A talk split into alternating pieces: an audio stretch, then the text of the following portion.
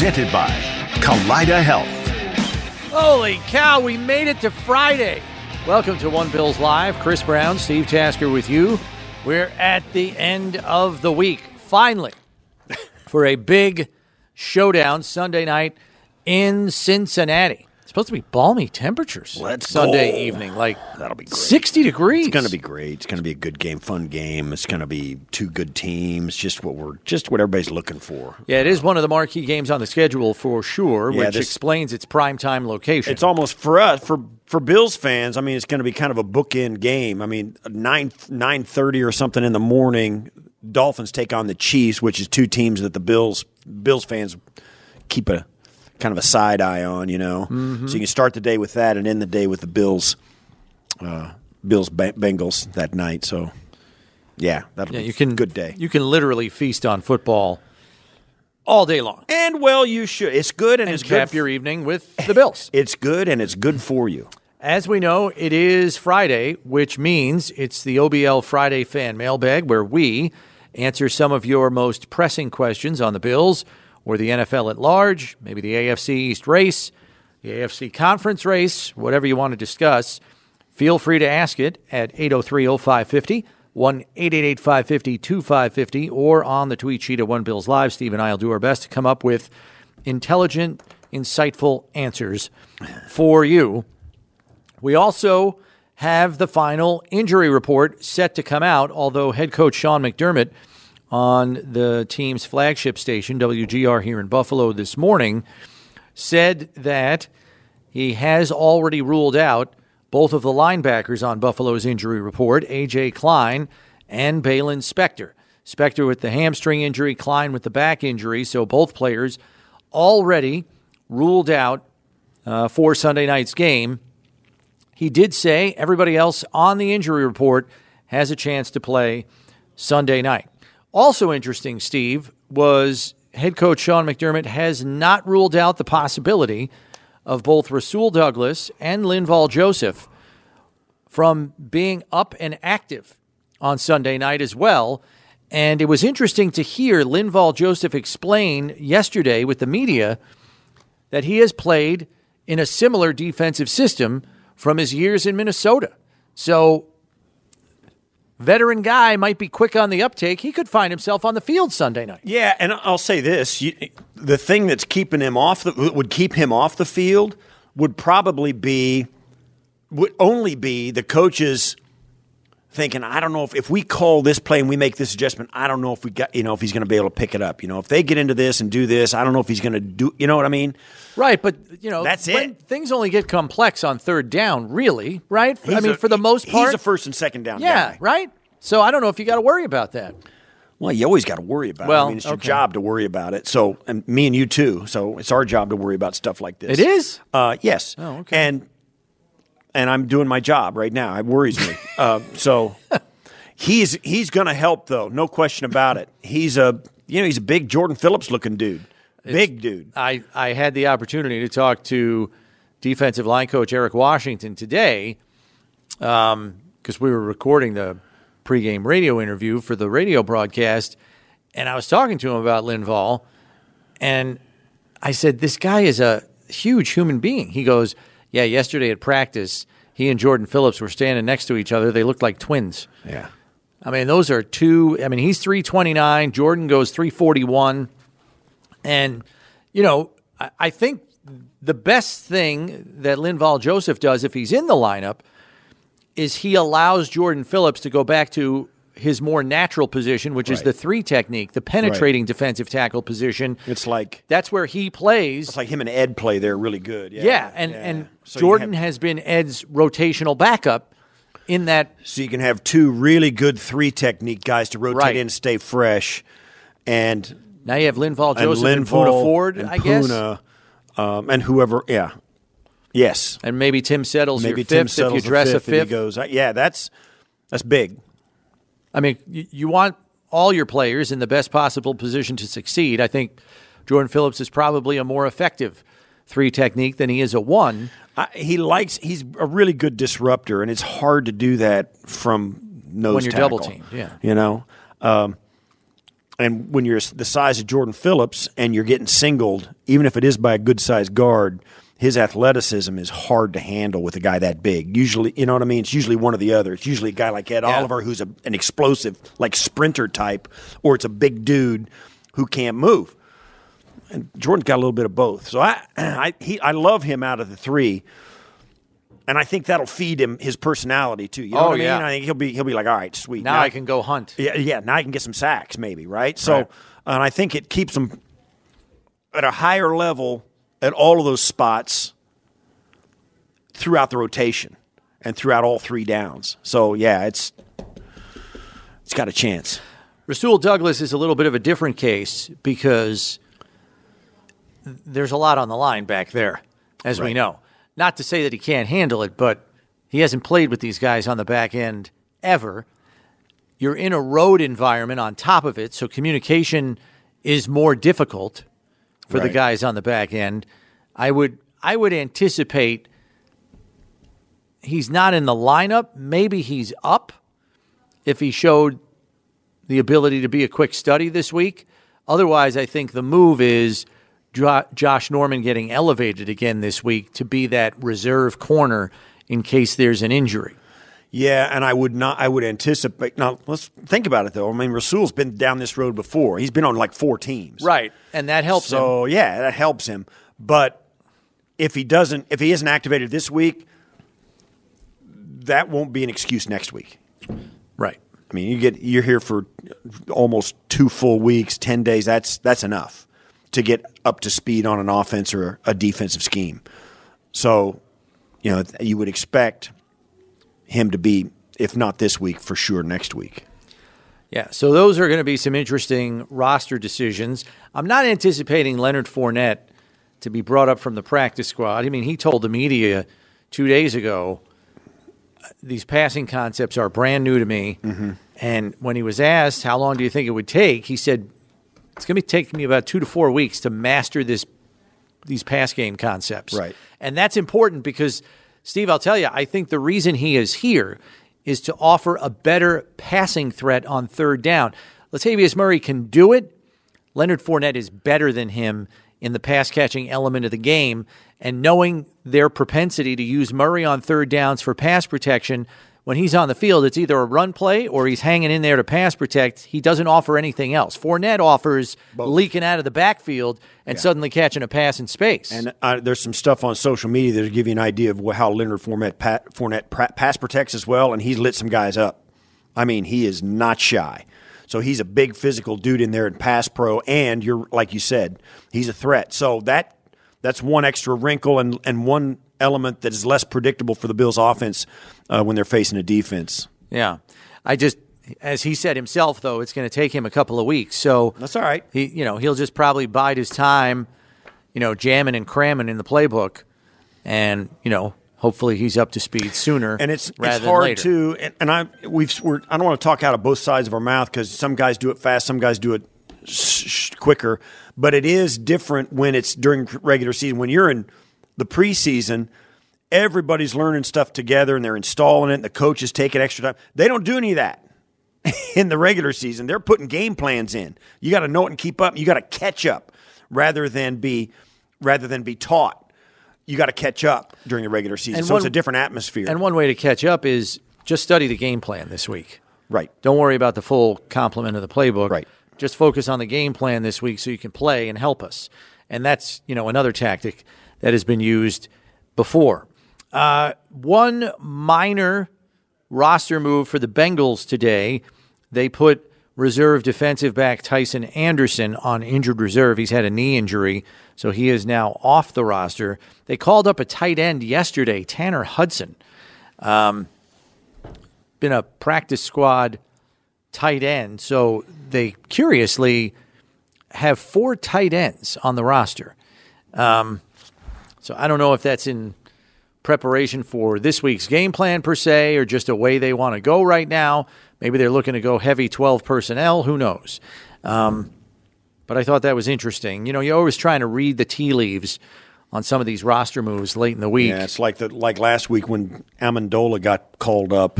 you know, and it was a tip off as to what they were going to do. When Knox went down, all of a sudden the Bills got like 9,000 receivers on their squad and one tight end. You kind of knew. You mean Isabella? Yeah, Isabella. What, who'd I say? Said Danny Amendola. How about that? Same kind of player. Andy Isabella. um, yeah, so when that, yeah, so you knew that was kind of happening, which is kind of the way this looks like with four tight ends on your roster. Something smells. Yeah, you yeah, you kind of wonder what, what, are they trying what are they trying to do here? Yeah.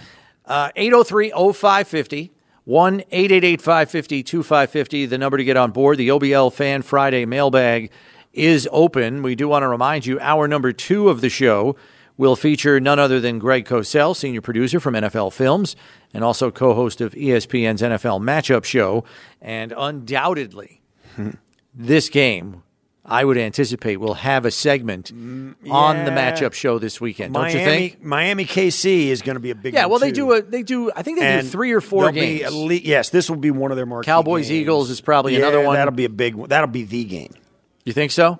because of the television markets. All right. That'll be the game. Cowboys, Eagles, and then it'll be. Ah, that, that's a good call. I don't know which one. I don't know which Those game are they all would like better. quality games. It was interesting looking at the schedule this week. There's some. It's a big. There are there are four really really good games, and the other ones are kind of like meh. yeah. Like Steelers Titans last night, for example. Right. I didn't watch a second of it. I did Yeah, what'd you I think? did. Was it a slog or? a little bit.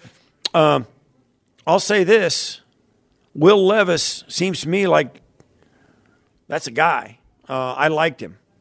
Second start, and did some. Now he made some throws that you know I don't know. He, he reminds you. He's a little bit like Josh without being able to run like Josh. He's got an arm. He's got a rope, man. That guy's got a hose, and he can he can sling it. And he's got a pro body. He's a big, tall kid looks the part and can sling it. And he made some really nice throws and decisions. I, I was, for a second start, I was like, wow, that's pretty good. It really was. It was really good. Against that defense in their building. Yes, in their building. I, I was, I got to say, I was impressed with Will Levis last night. Now, he didn't win, but he had a chance at the end. Right.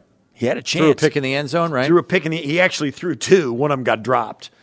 Uh, but yeah, he, he, he played well. He played well on a team that's not very good. Yeah. Be interesting to see if they continue with him once Tannehill is healthy. I think they should. I liked him, man. I you got to give that guy reps. I mean, he's going to have growing pains. You know that. right. I mean, Tennessee is three and five. They could have got they could have gotten to four and four yesterday, which was you know okay, but they're three and five. They were two and five when he took over. He's one and one as a starter, uh, and coming up, Tennessee's got Tampa Bay, Jacksonville, and Carolina, and Indianapolis. So that to me, I think you got to stick with the guy. They're not playing bad around him. But I, I liked it. Uh, it was a good game last night. I, I, Pittsburgh's got some guys doing some stuff you don't see very much. I mean, Pickens should have had a touchdown last night and couldn't get his other foot down. I don't know what he was thinking.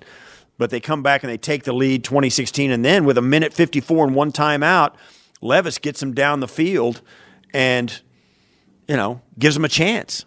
I mean, really good chance. Um, so I don't know. It's just, you know, who knows? They, I don't know what they're thinking at the higher ups in their in the Titan organization, but I think you got to give Will Levis reps. Now he's going to get him no matter what because Tannehill's still hurt.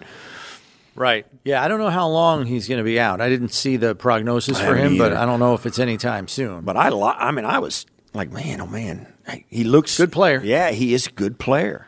he's a uh, good player. yeah, he was always super talented. So, yeah, be interesting to see how his career progresses. So, the four games on the slate this week that are dynamite Dolphins, Chiefs, Seahawks, Ravens, Yes. Bills, Bengals, Cowboys, Eagles, and then, you know, maybe your number five game is Chargers, Chargers, Jets. Jets. Yeah, Monday night football. Yeah, That's probably your, that's your a good number one. five Four and game. three Jets against the But three some and of four these Chargers. some of these other ones are Yuck City. The Giants Browns, and the Raiders. Browns, Cardinals, Colts, Panthers. Patriots, Commanders, ugh, Bears, Saints. Oh God, two and two. Bucks two and the Texans. Like, good lord, Ew. yeah. So Yeah. it's it's a weekend of haves and have-nots. The Texans and the Buccaneers is it's three and four against three and four. Yeah. And no one cares. I'm taking the Houston Texans on that.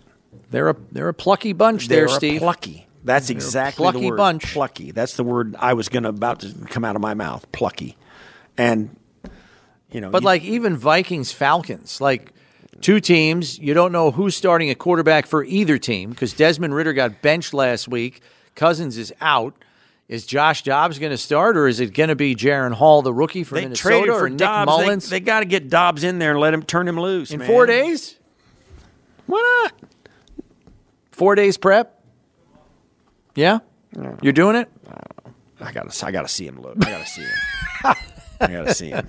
Let me see what he's doing first. I want to talk to him, look him in his eyes, say, "How you getting this? Is it going all right?" And if he Are you feeling "Ah, okay?" Yeah, yeah. If I get any doubt, if I if there's any shadow of a doubt, he sits.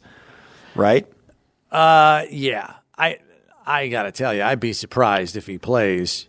Um, quarterback's a little different animal than defensive tackle that we were talking about with you know Linval Joseph and corner with the, with you know Rasul Douglas for the Bills here. They just got in this week. And we were talking about having them play. Quarterback's a different animal though. A really different animal. So I mean just the opposite. You think some most of these guys Josh Dobbs just walking in the building, he's been playing all season. Yeah, He's been playing all season. that is true. There is there is validity to that. You know, So, game speed, yeah, all that I mean, stuff. He's he's on it, but he's got to learn the language, which basically is all you got to do, True. right? I mean, just take the reps. Well, you words. do have to get some timing down with the Look- guys yes, you're throwing to. But you, yeah, that's right. That's right. But I think you, you know, once you get the words out, it's all just you know you go go play football. You know, and you got the radio in your ear. Say, call this play. yeah.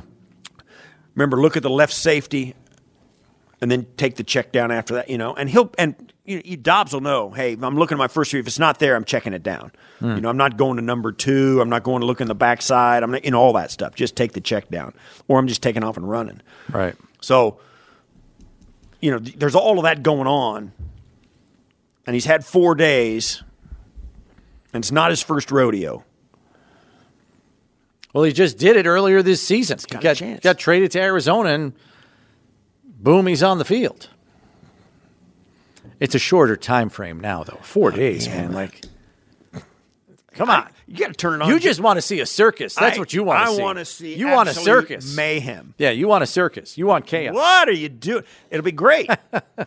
the latest edition of Football Follies. You remember those is, Football yes, is Follies? our is our just traded for veteran quarterback better than your Backup. backup rookie who you who we don't even know his name?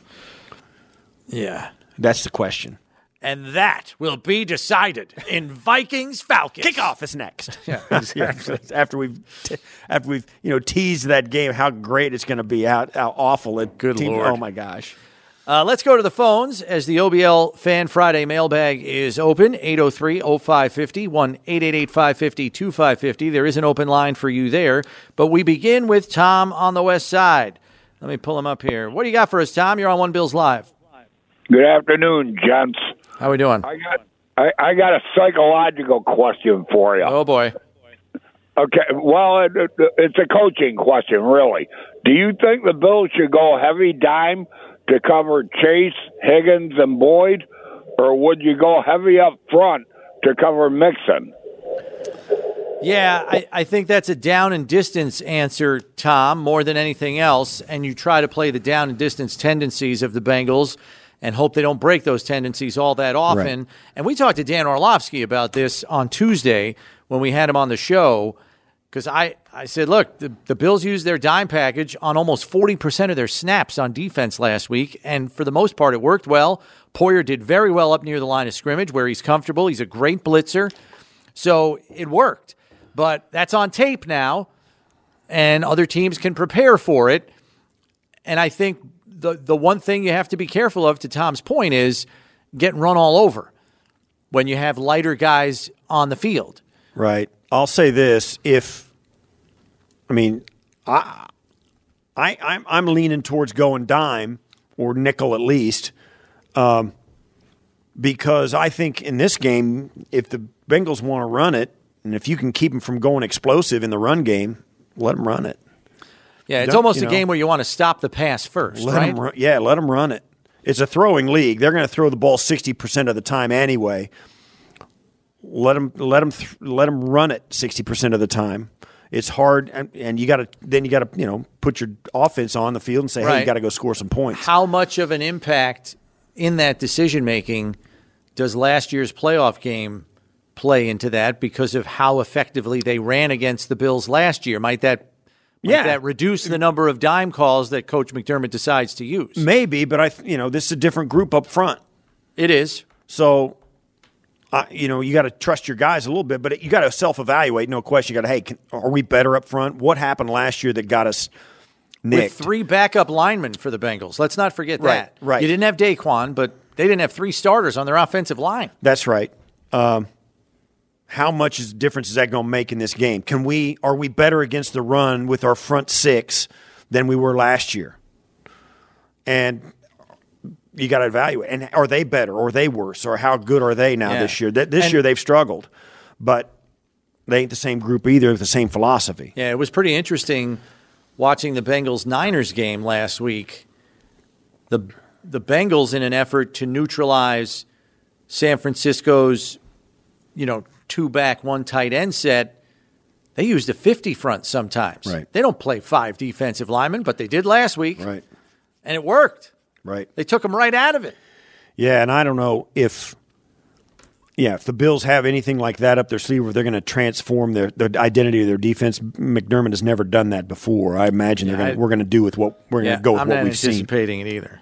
Uh, I think that's what it boils down to: is how confident are the Bills they can do something against this my this Cincinnati offense in the run defense department and still stay covered up in the back end. So I, I would say dime is probably more prevalent because Miami's a prevalently throwing football team.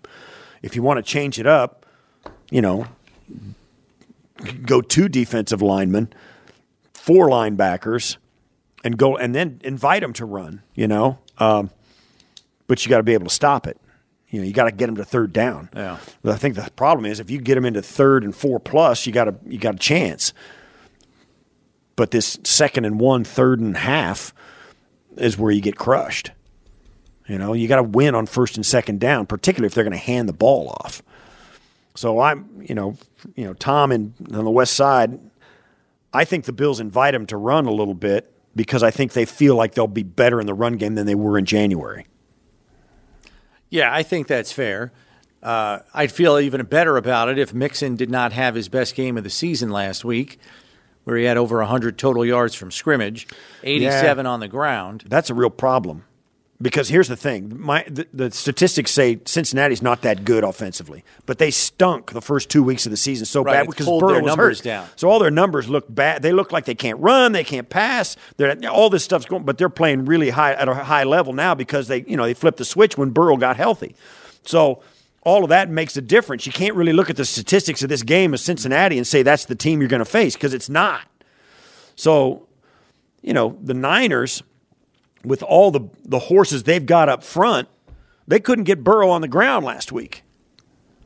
And, you know, they got a bunch of playmakers out there. So it's a they're a load, as you as you well know. Yeah. Let's uh, go to the tweet sheet to crack open some questions there in the OBL Friday fan mailbag. And uh, we begin with Nick, who asks Once he's fully acclimated into the offense, does Fournette get more snaps per game than Murray? I, think it's possible because of some of the things we just mentioned earlier. He offers you more on third down because he is a more dangerous pass catching threat. The other thing we should note is he has not had a lot of opportunities in terms of carries this season, but with each successive week, Latavius Murray's yards per carry average has been coming down. Down, down, down. I mean, earlier in the season, you know, he was up around 4.6 per carry, and now I believe he's a yard under that. I want to say he is 3.6 on the year. I'll double check it, but I think I'm right on that. So Some of that, some of that has to do with the situations he's being. It he's does. A short, Short yardage. yardage. I he's get a it. short yardage dude, and that and so that drags it down quick, particularly when that's the bulk of your carries. Yeah, three point six. Um, I'm I'm not too worried about the yards per carry because of the situational nature of how they u- they're using him. So, but I I'm with you. If they feel like, and and here's the thing too, the guy's in his early 30s. Um, if they feel like he's going to wear down, yeah. and they want Fournette to be one more fresh set of legs and give Murray, you know, a handful of carries a game that he can really get out and go, rather than that. And Fournette, like we said, you get a guy off the street or whatever, and he comes in, he acclimates, man, you you kind of want to feed him right off the bat. You know what I mean?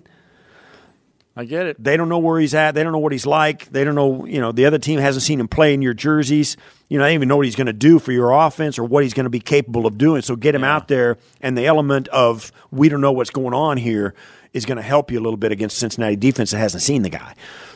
Um, there's that.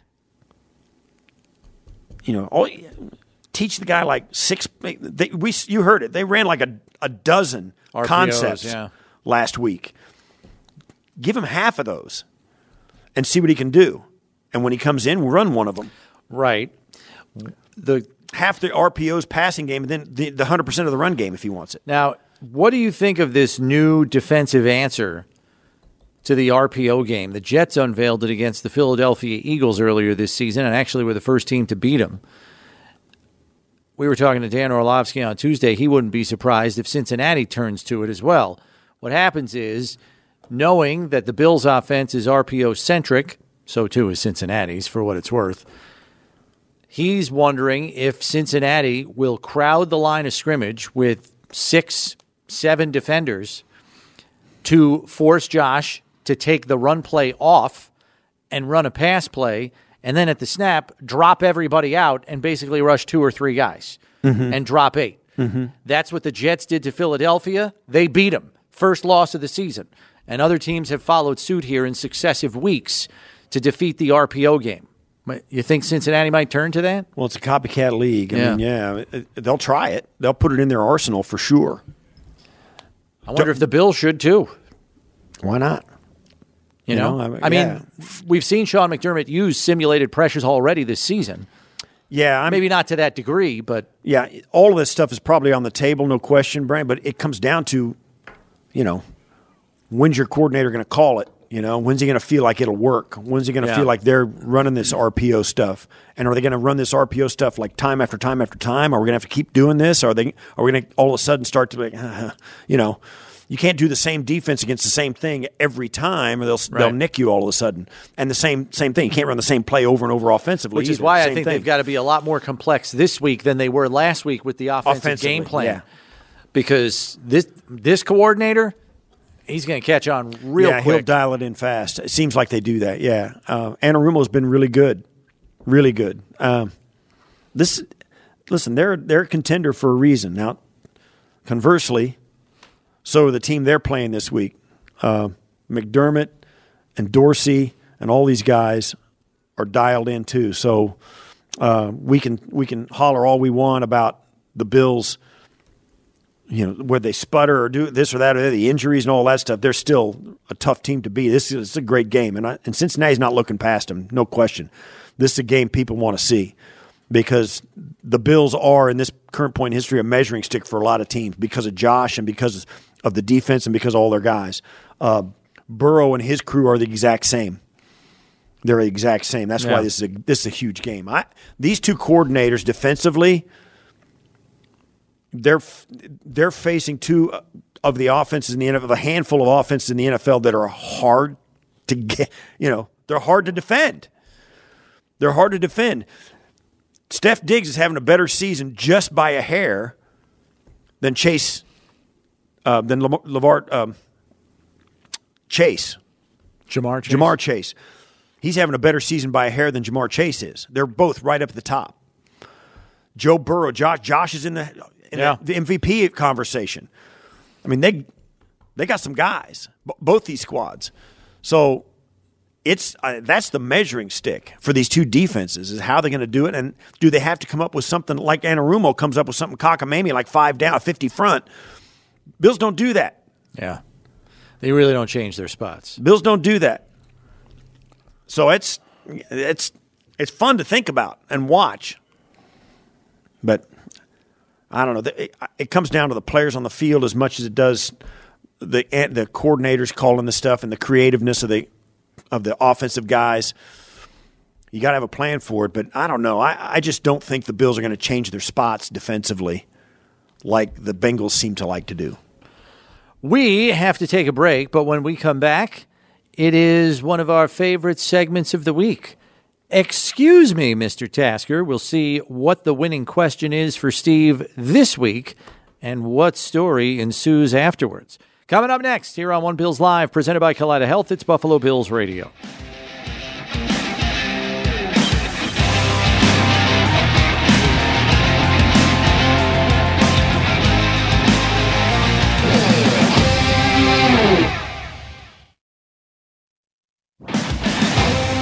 All right, welcome back to One Bills Live here on a Friday. Time now for Excuse Me, Mr. Tasker, presented by Total Sports Enterprises, an official sports memorabilia partner of the Buffalo Bills. We solicited fans to submit their questions or their requests for a story from Wall of Famer Steve Tasker. Winners selected at random will receive a premium mystery box of signed items. This could be a Bruce Smith signed photo or a Stefon Diggs signed jersey or even a signed Jim Kelly replica helmet. Rules do apply. Visit buffalobills.com slash TSE Tasker for more. This week's winner is Michelle, who asks, Steve, going into the 1995 Dolphins playoff game, did you think you were going to have 108 yards receiving and a touchdown in the first half. I did not. There's a lot of that was uh, this was Don Shula's final game as head coach of the Dolphins too. It turned out he retired after this, and I didn't know it was going to be a game like that. The the story I tell I remember about this game I was having a you know like I said I had 108 yards and a touchdown in the first half and it was going good and the thing that I remember we were up big and my touchdown I don't know whether it was my I think it was my only touchdown. Um, came right and, and put it like 28 to 3 or something. And that really kind of drove the nail in the coffin. In the first, they were done after that. And I remember before I scored it, the Dolphins were going to punt, and my one of my closest friends ever is the punter for the Dolphins, John Kidd, who was a fifth round draft pick of the Bills. Mm-hmm. I played with him here for a couple of years. Then he went to San Diego. Then he was back with the Dolphins, and he punted for them for like three years. And I had told my buddy John, bro, if I ever return a punt against you for a touchdown, I will embarrass you, myself, and the entire National Football League with my celebration. we will people will talk about it for 50 years. If I if I score on you, I will absolutely go nuts. They run a fake punt. He's going to punt it to me. Yeah. They run a fake punt. And by this time, you know, I'm in my 11th year or whatever, and he's in his like 13th year or 12th year. We're old. And he he takes off and runs for the first down, and I'm going down to tackle him, and he's about to get. He's he kind of makes a move. He, I'm coming in, and I'm I I cover kicks. I'm ready to tackle him. Right. I'm gonna I'm gonna go out, and I'm you know I'm gonna light my boy up. This is the touchdown right here. I mean, I'm gonna light him up this is the old day. There's no player safety, man. Yeah. Like just so I'm I'm going to come in and clean up on him, and he sees me, and he's going to cut back. We both have this huge plan where we're going to he's going to embarrass me, and I'm going to crush him. He plants to cut back, sli- slips, and pulls a hammy. I I twing my hammy, and the same thing. And instead of embarrassing each other, we're, make, we're both laying on the ground hurt. and we we talk about it to this day. I think I, I, I made it off. I don't know if I ever actually went down, but I made it off the field. I didn't play the rest of the day. I didn't play the second half. Oh. And I actually had to take a needle to play the next week in, in Pittsburgh, where we lost. But that game, it was Don Shula's final game, and we, we lit him up. It was good. The the Canadian Comet, Timmy Tindale, yeah. going in for the big long one late in the game. It was great. Um, but that was in '95 when after playing in nine or ten years, well, 11 years in the league, I finally got a chance to play receiver on Yeah. a regular basis because there was a train wreck or something. We had like nine guys hurt, and they finally had to put me in. And Jim, it was great. basically you, Billy Brooks, and and I think it was guys. I don't know if it was Russell, Russell Copeland. Copeland? I think it was, but they put me in. Jim had been lobbying saying he wanted me to play a lot. He want because I was you know nice one on one guy and, and I I could read Jim's mind about what he wanted his receivers to do. And I was always where he wanted me to be, and he loved it. Right. So we so when I got in there, forget about who the play was called to. Jim was throwing it to me. Yeah. So I was looking like I was a world beater because Jim was like making a point about. I told well, you. plus, didn't they put Louis Oliver on you or somebody like somebody that was really tall? Uh, it wasn't Louis. and not it was, built as uh, low to the ground. They the, the way they're the way Olivadotti had adjusted his defense, the defensive coordinator for the Dolphins, yeah, Tom Olivadotti. Tom and Oli- Olivadotti, he brought when we got into a when we shifted into something, they brought a safety down, and yeah, he couldn't. Yeah, you want a safety? That's yeah. I Give me did. I, the the touchdown I caught, I didn't even run that good a route. I mean, I just went, I just bent it out and went to the corner. I outran him and uh, caught it. And I was tell, I told, I called the play early. I said, Jim, if that guy comes down, that safety comes down, you see him, throw it to me. He cannot cover me. And uh, lo and behold, he did it. He told me good. pl- He had good call after we high double high fived after. He had good call. I was like, sweet. It's the only time it ever happened. But yeah, that was the the thing I remember about that game wasn't my that I was playing good and doing all that stuff. It was it was Don Shula's last game. yeah, That's what I remember. Pretty wild. Yeah. Uh, we pivot from, and congratulations to Michelle, our winner this week. And excuse me, Mr. Tasker, you'll be getting a uh, mystery box of Bill's memorabilia. Good luck uh, with opening that up. That should be fun. But we pivot now to Sound Bits, which, as we know, is presented by Tim Hortons. In this week's edition, some Bills newcomers react to joining the team. Josh Allen prepares for the Bengals rematch. Let's listen in now to Sound Bits. obviously last couple days acquired a couple players. Um, rasul douglas by trade. He really found his groove in green bay. And um, you know obviously we, we've been looking at corners for weeks now since trey went down. And teams aren't openly willing to give those. And it wasn't easy. It was back and forth. Green bay did not want to lose him. You know it took you know a couple of days i mean i called on him even last week and you know they they were not planning to do it, but we finally made it attractive enough for them to do it.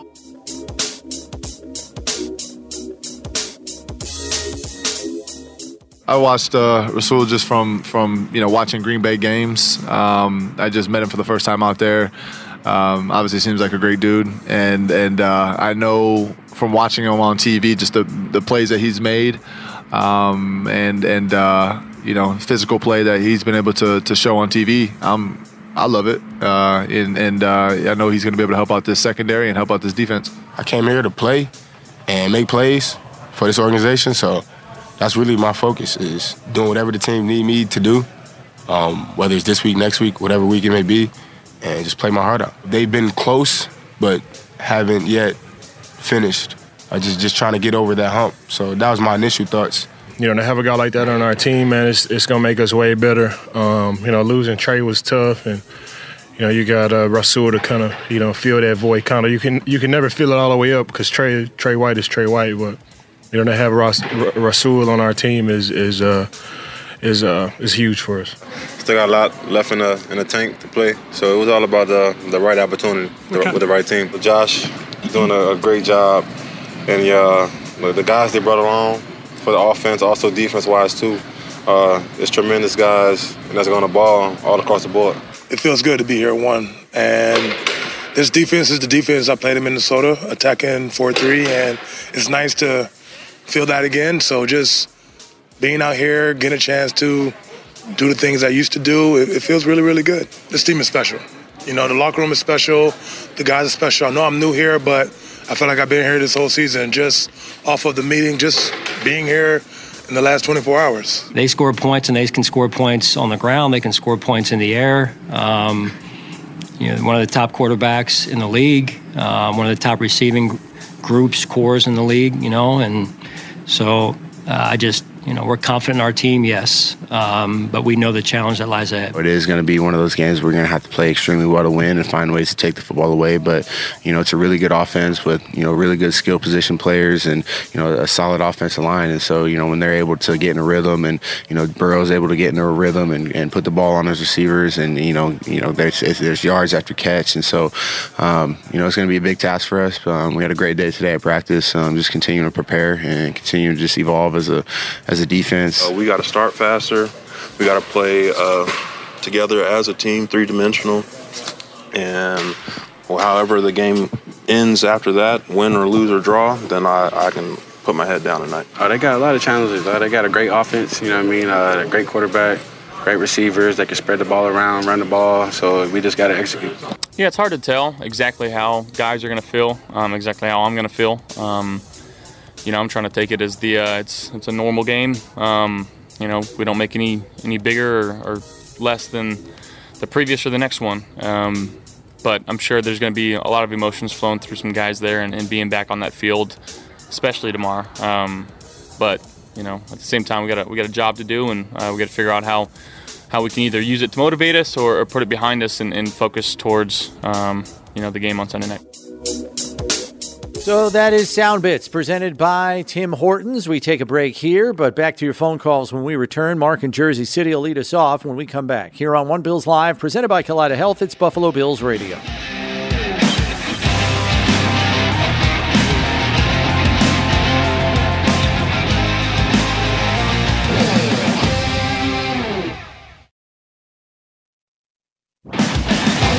It's another away game week, so we're giving away a signed Dalton Kincaid football. Enter today at buffalobills.com slash giveaway. Let's get to the phones at 803-0550 as the OBL Fan Friday mailbag is open. And we go to Mark in Jersey City next. What do you got for us, Mark? Good afternoon, gentlemen. Oh, Justin Armour was the other receiver that year, Steve. Justin yeah. Armour. Right. Wow. Yeah, that's a real blast from the past. Um, but they Bills are going to be completely different team on Sunday. So will so will the, the Bengals. I mean, their back end, middle of their defense, Vonn Bell, Jesse Bates are gone. Eli Apple was a pest that game for some reason, and he's gone. Not that many people take him seriously. They, I think I told you, CB, Mike Hilton is the guy that the Bills have to watch. Him and Logan Wilson tell tell you exactly what their defense is going to do every time it's not like they beat up the 49ers last week. The 49ers just constantly shot themselves in the foot.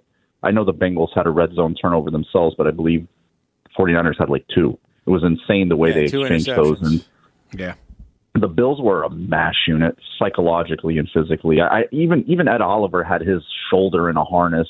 Never really talked about that much, but the Bills' defense is almost. I don't. I, you could do the numbers. Their linebacker unit is different. Bernard and uh, and um, I don't know if it's going to be Dodson or Williams. Yeah. And then the secondary, there was no Hyde.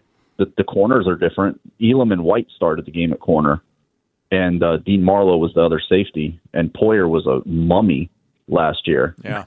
so the, the, this the, this is going to be a completely different unit, and up front they're completely different health wise. So that's I think that's what's going to make it very interesting to see the chess pieces how they're used at full health this year for the Bills. Yeah, I, I would agree with that, and yeah. you're right. Mike Hilton, their nickel corner, is he's he's a dog, man. That guy plays physical brand of football. Came over from the Steelers. Um, really good player for them. Like he's right up there with Taron Johnson, and he's a little bit bigger too. So, yeah, um, it is a different game. I don't think there's any question about that. And I'm really, I want to believe that the Bills are going to bring some extra juice into this thing. That is a tough environment to play. We know that. But, you know, you still see the Bengals chirping this week. You know, Tyler Boyd bringing up the whole snow comment by Isaiah McKenzie again. And, like, I'm sitting here in this chair and I'm tired of it. Like, can you imagine what the guys in the locker room, like, they got to be fed up. Like, yeah let's shut these jokers up already. You know what I mean? Yeah. But then you look at this you look at the last 5 games, Steve, and the Bills have traded wins for losses every week. Win, mm-hmm. loss, win, mm-hmm. loss, win. And it's like you got to get back to a consistent level of play and start stacking some wins here. Yeah, and it, it, what it comes down to for all of us out here, is that this this game, as much as we for us, it's another game with Cincinnati. We just had the playoff game eight months ago, and then before that, it was a Monday night game that we saw a little bit of, and you know, so this is another one of those games. But these is virtually a vastly different defense that the Bills are putting out there. It's a vastly different defense that the Bengals are putting out there. And it's a different group offensively for the Bills as well. A different kind of, you know, it's still Josh and Diggs, but it's also Cook and Kincaid as well. I mean, and so there's a lot of different elements in this game. We don't know how it's going to play out. We don't know how it's going to play out. Um, why, you know, I, the old adage, you know, it's why they got to play the game. But nothing about those other games, I, it feels to me, this feels like a vastly different game for the Buffalo Bills than it was eight months ago or nine months ago for the Monday night game. It just feels like a vastly different atmosphere, different team, different vibe. You know, a lot more players that are differently important.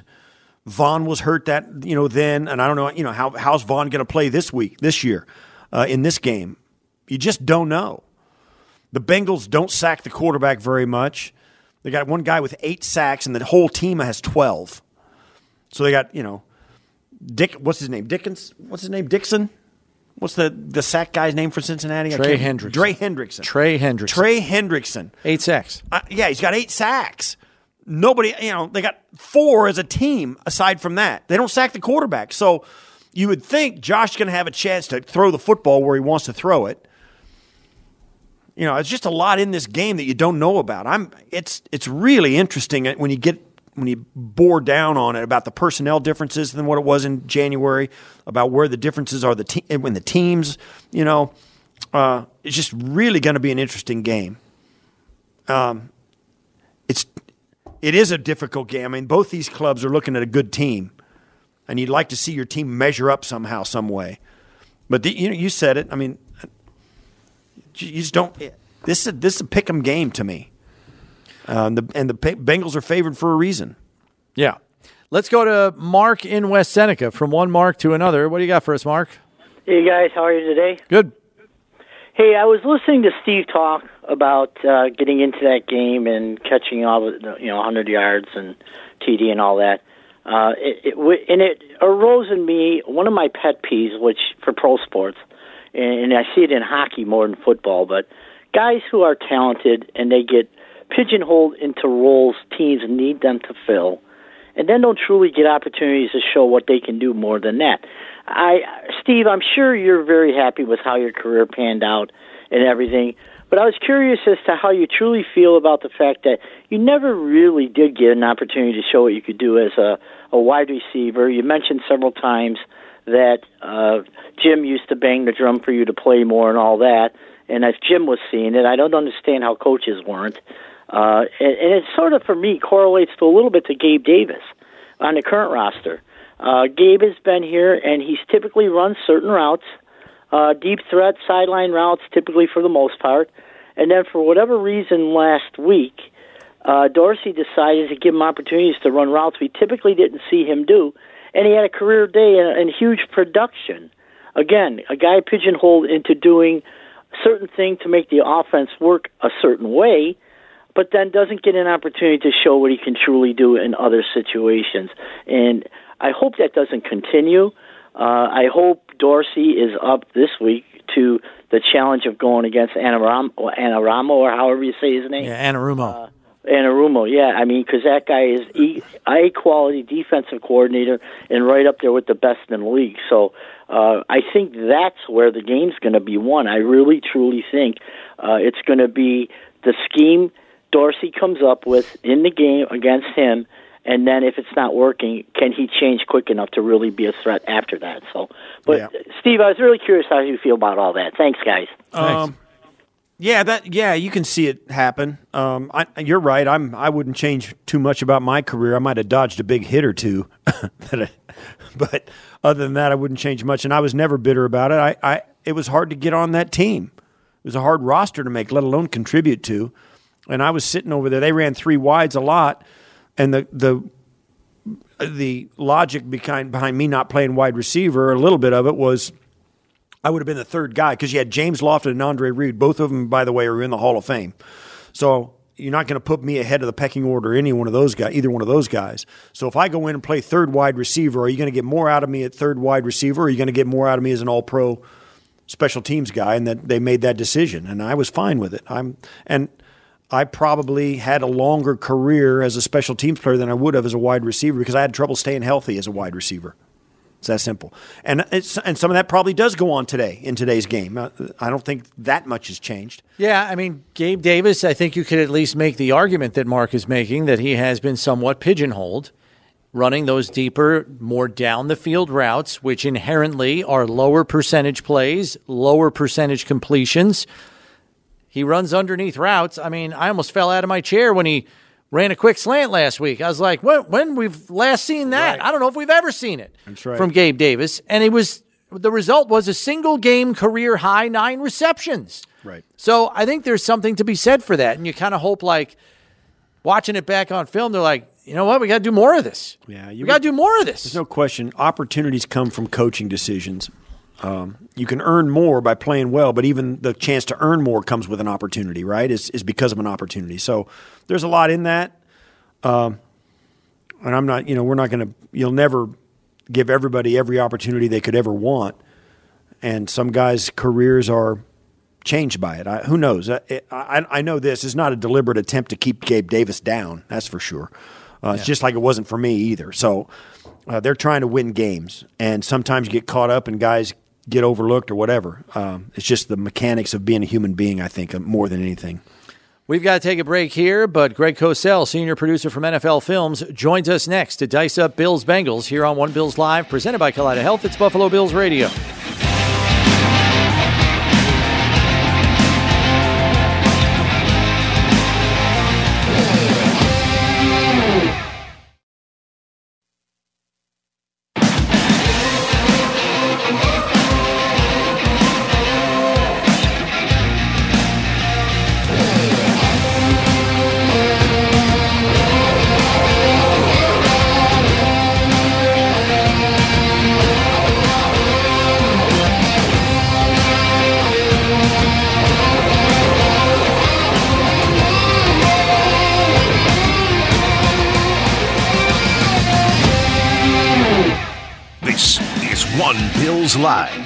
Presented by Kaleida Health. All right, hour number two on a Friday means only one thing.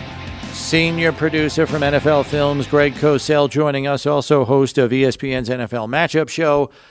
And might this be a matchup that shows up on that said program? We'll find out in a second. But every appearance by one Greg Cosell is brought to you by Scott Lawnyard, an official commercial site work partner of the Buffalo Bills. Does it make the cut this week, Greg? Well, I, am glad to see you guys are rocking the sweatshirts, uh, and and yes, it's uh, it's a full segment game, uh, Brownie. So yeah, it it it, it kind of made the cut because it's one of the biggest games on the schedule. Well, we always go casual Friday, which is why the and you always go shirt and tie Friday for taping. Yeah, well, because yeah, we shoot the matchup show every Friday morning. So, I know. So you dress you know, up one. I'm required to look at least semi classy, yeah, Steve. You know, we dress down once a week. You dress up once a week. That's all there is. There you go. Yeah. There you go. Give us an idea. What are your thoughts about this? What's the matchup look like to you guys? Well, you know, I think one thing that we looked hard at in this game was the Bengals on first down because over the last three weeks, Joe Burrow has been ridiculously good throwing the ball on first down. In fact, he's 43 for 52 throwing the ball on first down the last three weeks. So uh, that's something I think that that needs to be dealt with. Most coaches, most defensive players would tell you that first down is normally the best down to throw on. So I think that's something that the the Bills defense has to be extremely aware of, and they have to do something to to to minimize that. You're not going to take it away, um, but you need to minimize it. We'll get into more of the matchup in just a second here, but the Bills have three new additions to the roster. Linval Joseph, uh, the defensive tackle, signs as a free agent. He's 35 years old, but he played eight games for the Eagles last year, and looks like he's still got a little juice left in the tank. And we know the Bills are still trying to shore up their run front after the loss of Daquan Jones for the rest of the season potentially with the torn pec. Um, how do you see him coming in and, and being a help here? What's his skill set? Well, Brownie, all I can tell you is what he did last year. He came off the couch last year, just as he's coming off the couch this year, and he played really, really well for the Eagles as their basic, you know, nose uh, one technique. Did a really good job in the run game. That's his thing. Um, he's a strong interior presence. Uh, he he can hold up at the point of attack. He can stalemate blocks. He can still defeat double teams at times. Um, so again, all I have to go on is what he did a year ago. Let's assume he's the same player. Then then he's a very very strong interior run defender. And what about Rasul Douglas from the Packers? Yeah, Rasul Douglas is an interesting guy. Uh, Steve, he's been in the league quite a while. He's played both outside and in the slot. Obviously, they got him to play outside because he's not going to play in the slot. Um, you know, he's always been a guy that's been a really good kind of keyer and cluer of routes and the ball. Um, so, uh, you know, they're obviously looking for help at corner. That was that's clearly you know something that that they've struggled with this year. They've been playing Bedford and Jackson on the outside. Uh, you guys might know more, obviously being in the building. Is is he likely to be one of the starters on the outside? Not this week. Probably not this I, I wouldn't expect it this week, but maybe in due time. Yes. Is he an is he an eyes on the quarterback kind of corner? Yes, yes. He's he's yeah he's in that mold, Steve. You know, you've seen guys in your career. I'm sure. I remember with the Eagles, Asante Samuel was very much like that. You know, I always use the term keyer and cluer. They sort of read the receiver through to the quarterback, and they're they're very willing to jump routes. So every once in a while, they get beat. If I'm not mistaken, didn't they attack him last year when the Bills played the, the Packers? Didn't they catch him on a double move? They did, but he also had an interception in that game. So yeah, but I remember the double move. Right, it just popped into my head. Yeah, uh, because that's the kind of corner that he is. But he can make plays on the ball. He's always been that guy. Yeah, maybe Right. that game last year is a microcosm of who he is as a player. Uh, I think it is. That, that's a great point, Brownie. Yeah. I think you're right. Uh, moving ahead, though, uh, the Bills last week used their dime package with three safeties on the field on 38% of their snaps. It's the most extensive use of it we've seen with Coach McDermott as the play caller. And for the most part, it worked pretty well. Poyer was was a demon up close to the line of scrimmage there last Yeah, week. yeah, yeah. Uh, racked up a ton of tackles. We already know he's a very good blitzer this this chiefly is their answer to replacing Milano at the second level in pass coverage. How much do or should we anticipate this being used going forward? Um, I mean, that's obviously they did that. Uh, they played 22 snaps a dime against the uh, the Bucs. Right. You know, I, I I don't know if they would do that on first down. Look, the one thing here's what we do know. We do know that the Bengals are a very, very high percentage 11 personnel offense, meaning that they are going to play with three wide receivers on the field. I think they play well over 80% of their offensive snaps with three wide receivers. Then it gets Brownie to be situational. Do you do that on first down? Are you doing that only on second and long or third down? I guess we won't know the answer to that. My guess is on first down, they will not play dime. But, you know, I think that that will be a meaningful part of what they do when you get into those longer yardage situations for sure. It was effective. Poyer is really good in that spot. Uh, and then you still have Hyde uh, and, and, uh, um, Rapp on the back end. So I would expect to see it. It's just a matter of how much and, and situationally. Are they doing anything in their passing game differently now that Burrow can go under center and his calf seems healthy? Um, obviously, they're doing some under center stuff that where they never did when his when his calf was bothering him. Right. Um, and and you can throw all their statistics out, right? I mean, they're completely they're doing completely different stuff now that Burrow's healthy than they were in the first couple of weeks of the season when they were struggling to get the ball down the field. How have they changed? Um, and what are they doing now that they could not do early in the season? Well, you know, I, I think it's it's mostly a function of Burrow, Steve, because he couldn't move very well. Right. Um, and you could see it on tape. You could see that he was very conscious of of the fact that he couldn't move well.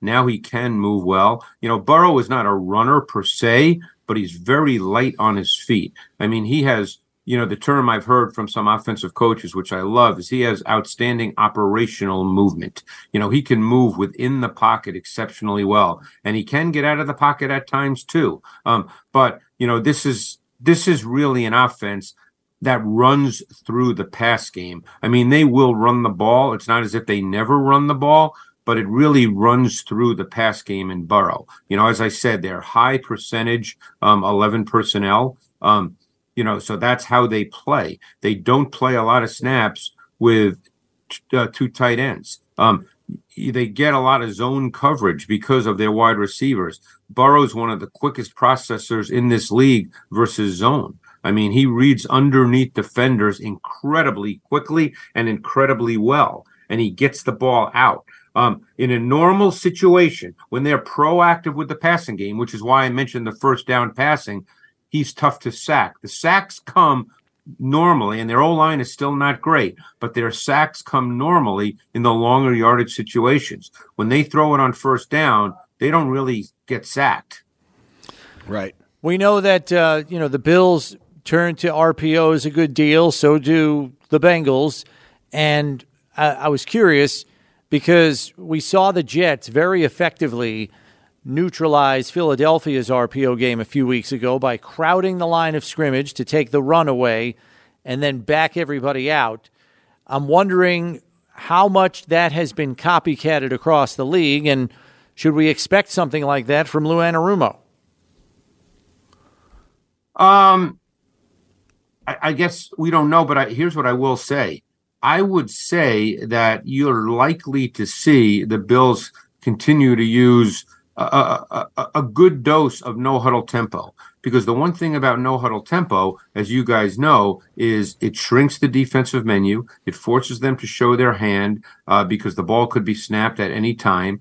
Put the game in Josh's hands, let him determine that, let him see what the front is, let him see what the coverage is, um, and therefore you minimize the ability of the defense to jump around pre-snap and and and and disguise with late rotation. It's hard to do that when you're playing against no huddle tempo. Uh, as as we, we probably talked last week because we spoke after the game, but it's worth mentioning again is last week, uh, the ball came out of Josh Allen's hands from snap to throw quicker than in any game in his career. And I think a lot of that was indeed a function of the no huddle tempo because they played a defense in the Bucs a little different than the Bengals, but similar in the sense that the Bucs do a lot of things, as do the Bengals, and it really limits what you can do. So again, I'm not saying there'll be no huddle tempo on every snap, but I would think that's something they would want to continue to really limit what the Bengals can show and the disguise and late rotation element of their defense. Their inability to show different and more exotic defenses because of the pace of the offense. Is that the reason or one of the contributing factors as to why so many more guys had so many more passes? It wasn't just, you know, Diggs with 15 targets. And, yep. You know what I mean? Is that is that one of the cause oh, and yeah. effects?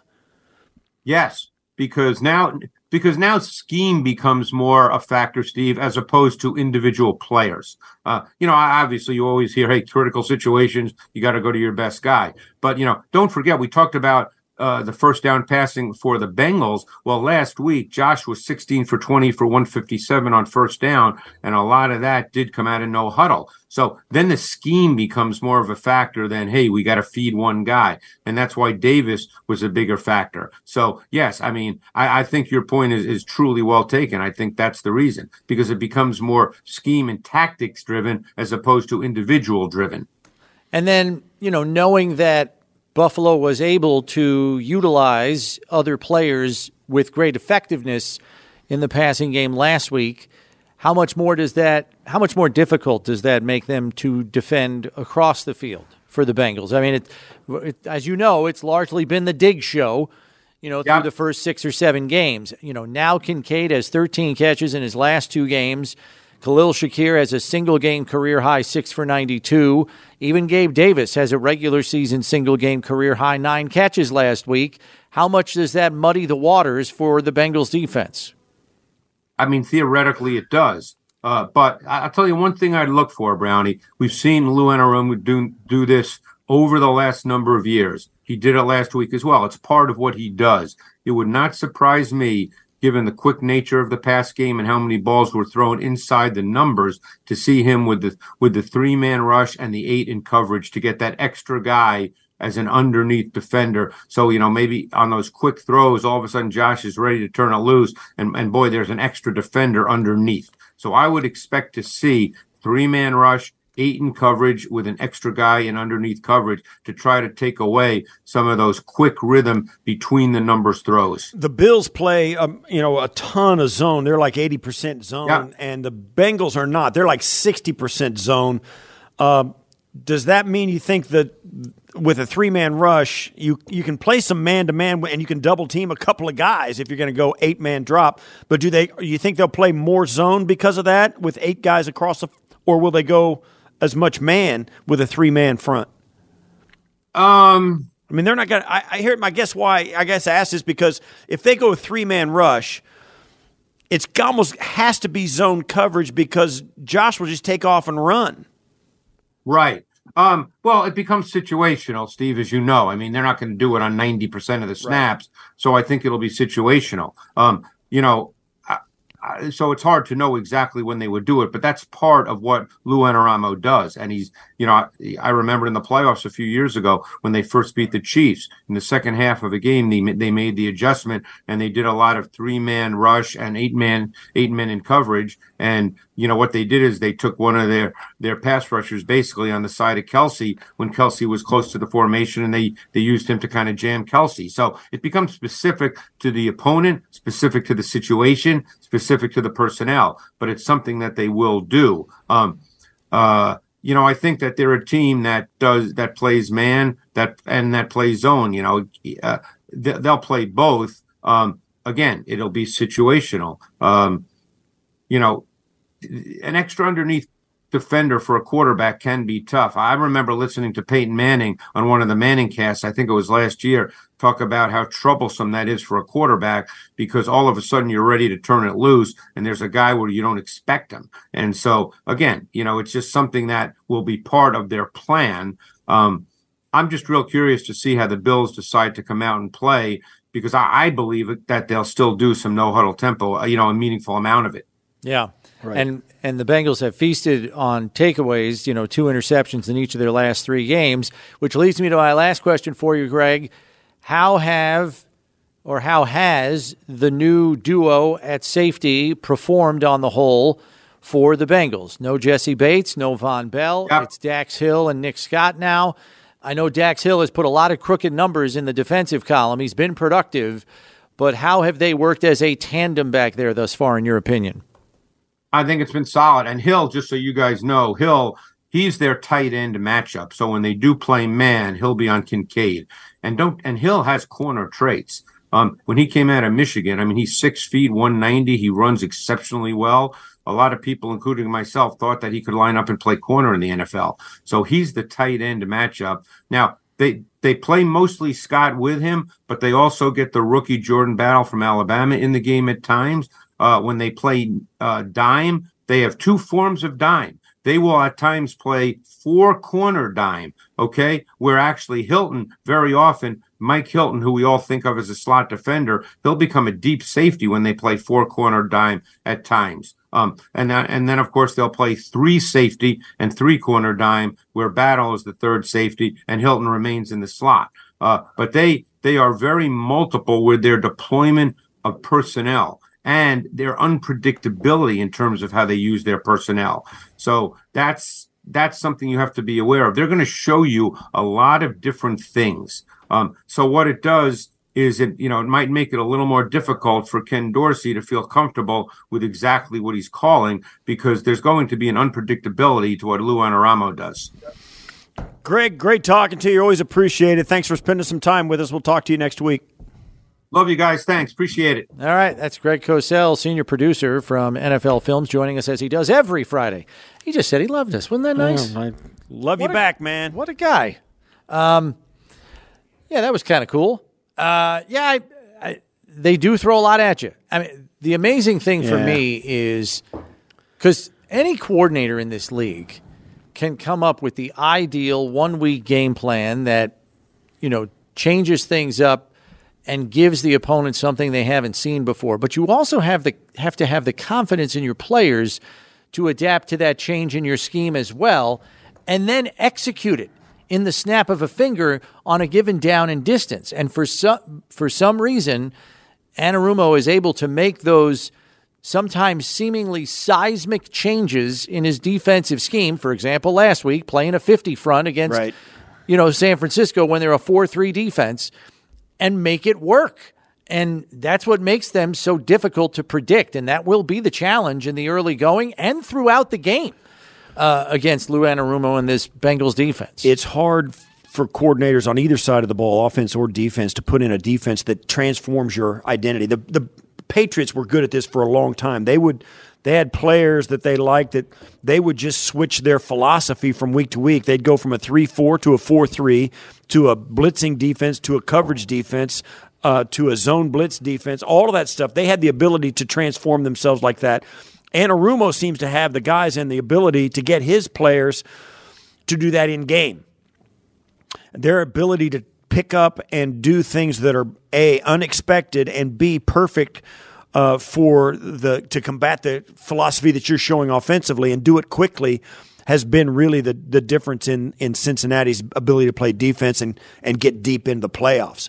Now, you can say what you want about Joe Burrow and and Ja'Marr Chase and Tee Higgins and all of that stuff, and Joe Mixon and all that. They're good but it's mu- as much about their defense and its ability to stop people as it is their offense. So uh, that's why they're that's why they were in the AFC Championship game last year, and that's why they're expected to to play well and be in that conversation again this year. They're, they're tough, and then their coaching is a reason why.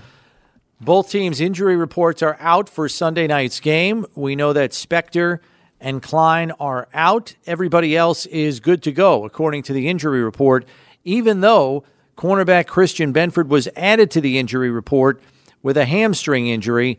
He is listed, he has no designation for Sunday's game, which means he is good to play. So, something we'll have to keep an eye on. If there's a practice squad elevation, something of that nature, maybe that's a clue that Benford might be a little gamey, shall we say. Might fit be fit to play, but as a precaution, you know, maybe they have somebody else called up on the roster so they don't get caught short-handed. As for the Bengals, backup defensive tackle Josh Tupou uh, has a shoulder injury. He is out, questionable for the game. Running back Joe Mixon, backup linebacker Raheem Davis Gaither, and backup guard Max Scharping. Mixon, we should tell you, was a full participant in practice today, so he's certainly trending on the more positive side of questionable for Sunday night's game. And that's kind of where it sits for both teams. Both rosters relatively healthy. Well, relatively healthy with the guys they have left standing. With the guys they have left standing. That's a good point. That's a good point. With the, the players they have left to choose from, shall we say. Got to take a break here, but when we come back, more of your questions from the OBL Friday fan mailbag. Still taking your phone calls as well at 803 0550 1 888 550 2550. Open line for you there to talk to us when we return here on One Bills Live, presented by Kaleida Health. It's Buffalo Bills Radio.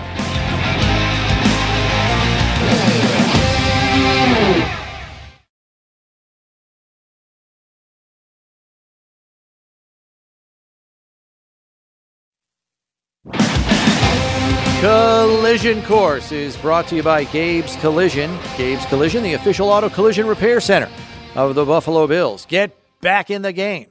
And the collision course for this week is the matchup up front between Bills left tackle Dion Dawkins and defensive end for the Cincinnati Bengals, Trey Hendrickson. You already heard Steve mention how Hendrickson has eight sacks on the season in seven games played for the Bengals thus far. Dion Dawkins has been playing some pretty good football. People haven't noticed him. That's a good thing when an offensive lineman isn't noticed, but he's only given up one sack all season long. It's a heavyweight battle here. Yeah, but none, none of them have to play by themselves. You can give Dawkins some help, and they will give Dawkins. You don't. He's a left tackle. He's a very good left tackle, but even an elite left tackle, you're going to give some help once in a while to a guy with Hendricks with Hendrickson's ability. So, uh, and believe me, from the looks of things. you- You're not going to worry too much about the other guys. I mean, this is the guy with all the sacks, so you're going to double. Sam him. Hubbard's a try hard guy, gets Right. his sacks by the end of the year. Point is, this is the guy that gets the attention. You're going Right. to find him, and and he may or may not rush over Dawkins all day, or they may move him around. But if you're going to give somebody some help, you're going to give the guy some help that's that's getting that's blocking Hendri- Hendrickson, even if it is Dion. So Dion doesn't have to do it by himself. Uh, they'll give him some help and and go from there.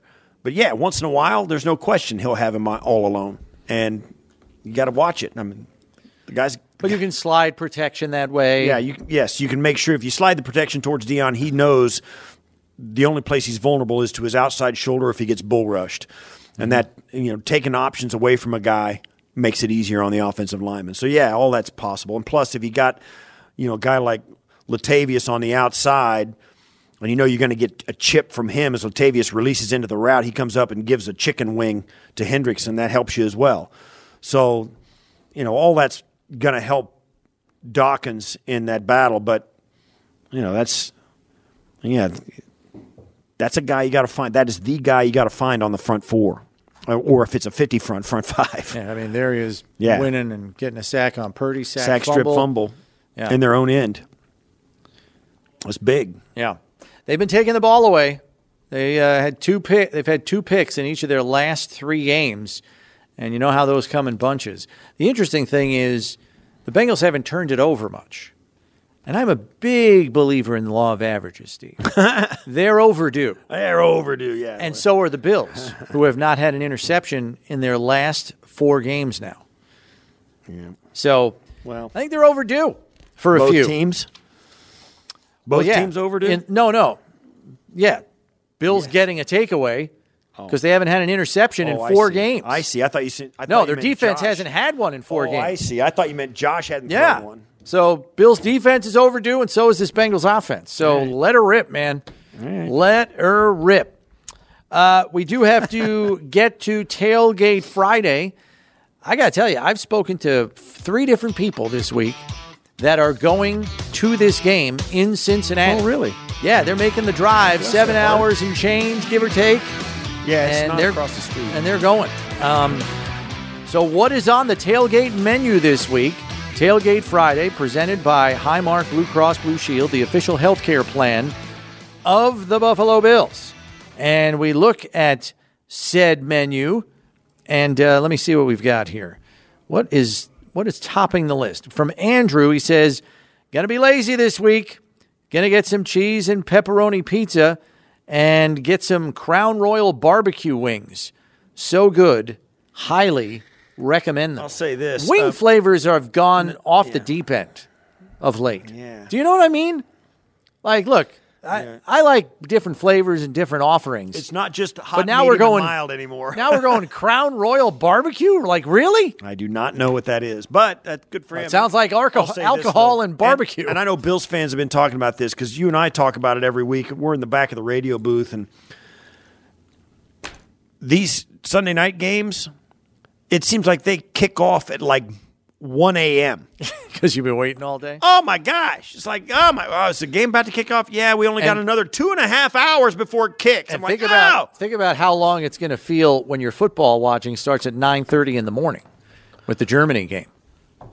It's going to feel even longer. It's a, it is a trek to get through Sundays. when you kick it off at eight fifteen that night, and it, and you know at this time Tough of year, when you're sitting on your couch. Well, yeah, but that's why you got to get lazy. Like, how order a pizza. The pizza's going to be gone for two hours before the game kicks off, right? I mean, Yeah. Here's Dinner the thing be too, over. and we all know how this is because it's that time of year. It's dark at like four thirty. Yeah, we actually turned the clocks back this weekend, right? I think Yeah, we do. right. So it'll get yeah. So it's going to that's another hour you're waiting gonna be for the game. 4:30 Yes, yes. Another hour. Tack it on. Just hit me with a stick. I mean, it's just, it takes forever. Steve, wake for up. These. Oh my gosh! Wake up. It takes forever for these games to kick off. I'm. You eat. You have a pizza party, and then you got to like take a nap. then you wake up, go for a walk to walk the pizza off, take the dog out, go out and get gas in the car, come back. And he's like, "Yeah, already no game kicks off in an hour." I'm like, "Oh." I've never heard someone so disappointed in daylight savings time in my life. That was fantastic. Good grief! I mean, listen, I love my weekend. I love my listen. I love my weekends as much as anybody. But man, great. tell you what, Sunday is like get to the game already. Sundays last until Tuesday. like, ah, kick the game off already. Oh man, you These got me night games. I mean, it's, Your reaction to dark. day- It's dark for six hours before they kick it off. Oh my god! Your reaction to daylight savings time was priceless. That was fantastic. Oh I enjoyed that. So Oh my god, it's so bad. All right, Elizabeth uh, on the tailgate Friday tweet sheet says, uh, is, "Am I going to say this right? Get a sausage with buffalo sauce, fried egg, hash brown potatoes, jalapeno cheddar, cornbread waffles. Whoa, and sausage gravy. Yeah, she she does it right. She's having breakfast for the game at eight o'clock at night. She's having brec- Monday morning breakfast before the game. God, She got me on the jalapeno cheddar cornbread waffles. Mm-hmm. Those. jalapeno Yes, cheddar cornbread waffles. Yes, please. Everything in there sounds good. I, well, I know I like jalapenos. I know I like cheddar. I know I like cornbread, and I I'm damn sure I like waffles. So I'm in on a four With- for four streak with one with food item. sausage gravy. that is awesome. that could be a heart stopper. Wow, I'm getting pain down my left arm just thinking about it. well, well done, Elizabeth. Jack says cooking up some spicy chili this Sunday. It is chili season. I haven't decided yet if I will be making Cincinnati's five way over spaghetti or just having bowls of chili with warm bread and crackers. I'll decide after the chili's made. I do disagree with Steve, though. Chili needs beans. I use at least two types in mine. I'm big on the seasoned chili beans in my chili. Um, Well- but please don't do any of that ridiculous Cincinnati stuff. Yeah, like, like chili over pasta. Like chili. what the heck I'm are not you in, I'm not a big de- fan of it either. I um, I do put beans in my chili too, but I put refried in just for Oh. the flavor, and it thickens the chili, up. Yeah, but there's no think it bean. would. doesn't look like there's beans in it, but there is. There's refried beans in it, mm-hmm. pintos. So it's like a stealth bean chili recipe. Yeah, you get the yeah you get the flavor and the whatever it is, but without the looking like it has beans in it. That's my own thing that I. Can. And when you're older and you don't have any teeth anymore, you don't have to worry about chewing the beans because it's refried. Right. It's already mush. Already mush. So you already got your pot of gruel ready to go.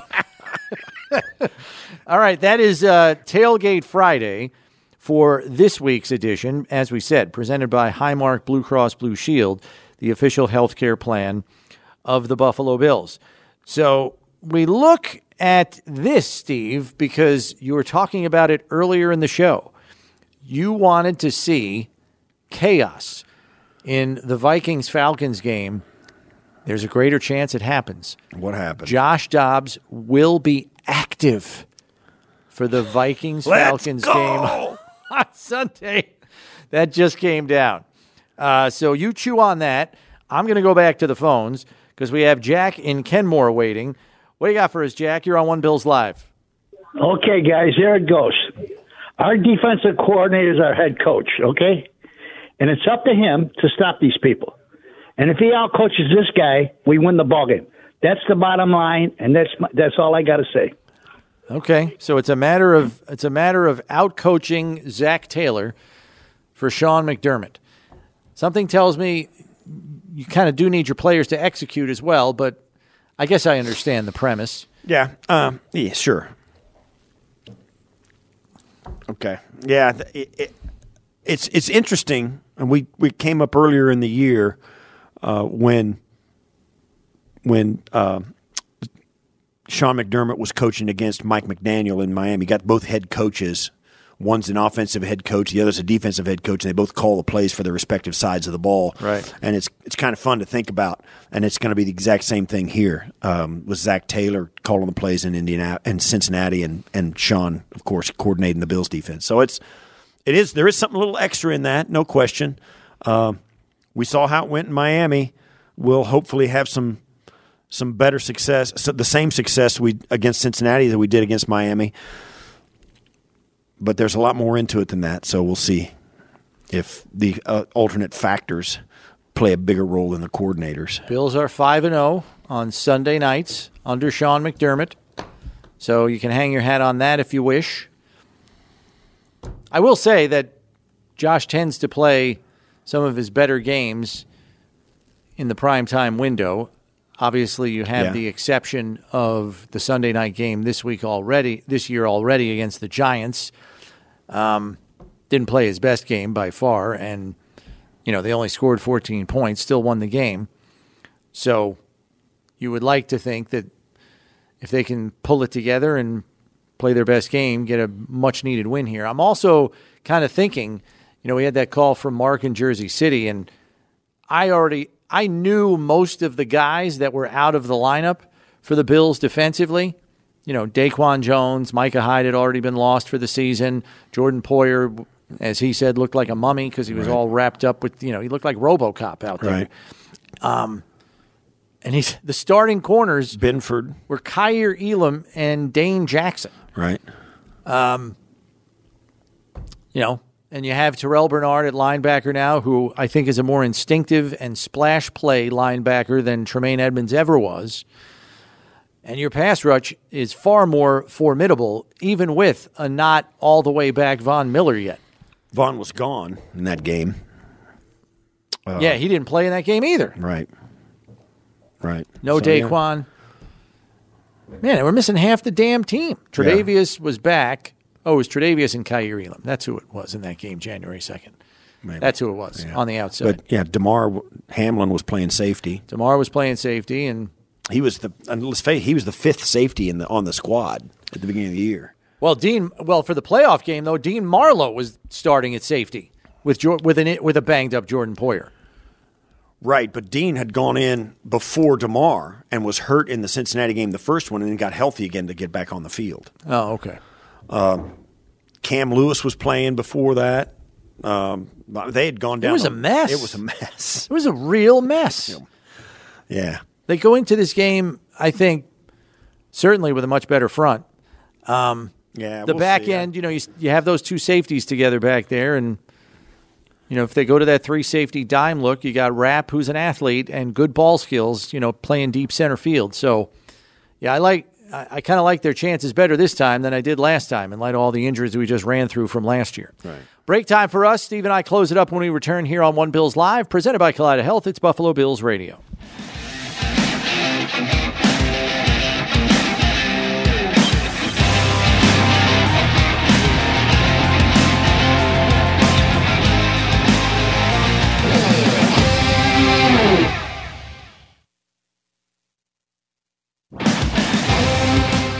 Right, we're closing it out with Vision to Victory, presented by Adwall Eye Care, the official eye care provider of the Buffalo Bills. Well, our last caller, Jack, thinks it's about one coach out coaching the other uh, in terms of Sean McDermott out coaching Zac Taylor. I think it runs a little bit deeper than that. Um, I, I think the defense that can come up with a couple of extra splash plays for me turns the tide in this game. And both teams are very good at taking the ball away. They're both in the top five in total takeaways. Cincinnati leads the AFC in interceptions with 10. Buffalo has one more total takeaway than Cincinnati, 14 to 13. And as I mentioned earlier, Cincinnati has not turned it over a whole lot in recent games. And I, you know, I, there's just a law of averages. Teams turn it over, you know, and when they go a long stretch without doing that, it crops up and bites them sometimes um, for whatever reason. I'm not going to try to dive into why. And I, I just think the Bills defense has to be the defense that gets that extra sack strip or gets that extra tip ball for a for a pick, something like that, um, to get their offense the extra possession to hopefully go in and win the game. Yeah, I think because it's going to be nip and tuck. I think. The yeah the the team that comes out positive or negative on the turnover ratio is going to win that game if they're positive and plus if you go plus two you're you're huge. I mean I think that's a huge difference in this game, and I also think this: the Bills have 28 sacks on the season, the Bengals have 12. Bills got to get to the quarterback. They got to get after him. Uh, if they can get him on the ground, if they can get him to drop back and take away that first read, like they do with Tua Tagovailoa, if they can take him first read, get him to Yeah. hold the ball, they can close that gap and get close. And I think that's the difference. Sacks and turnovers for the Bills defense I- is going to win it. I like that plan taking away his first read because he got it out in 2.2 seconds Yeah. in the playoff game, and they could do nothing gotta- about it. They got to change the conversation We'll see. That's it for us here on a Friday. We'll see you back here on Monday to discuss the game at noon. We will see you then. Enjoy the game this weekend, everybody.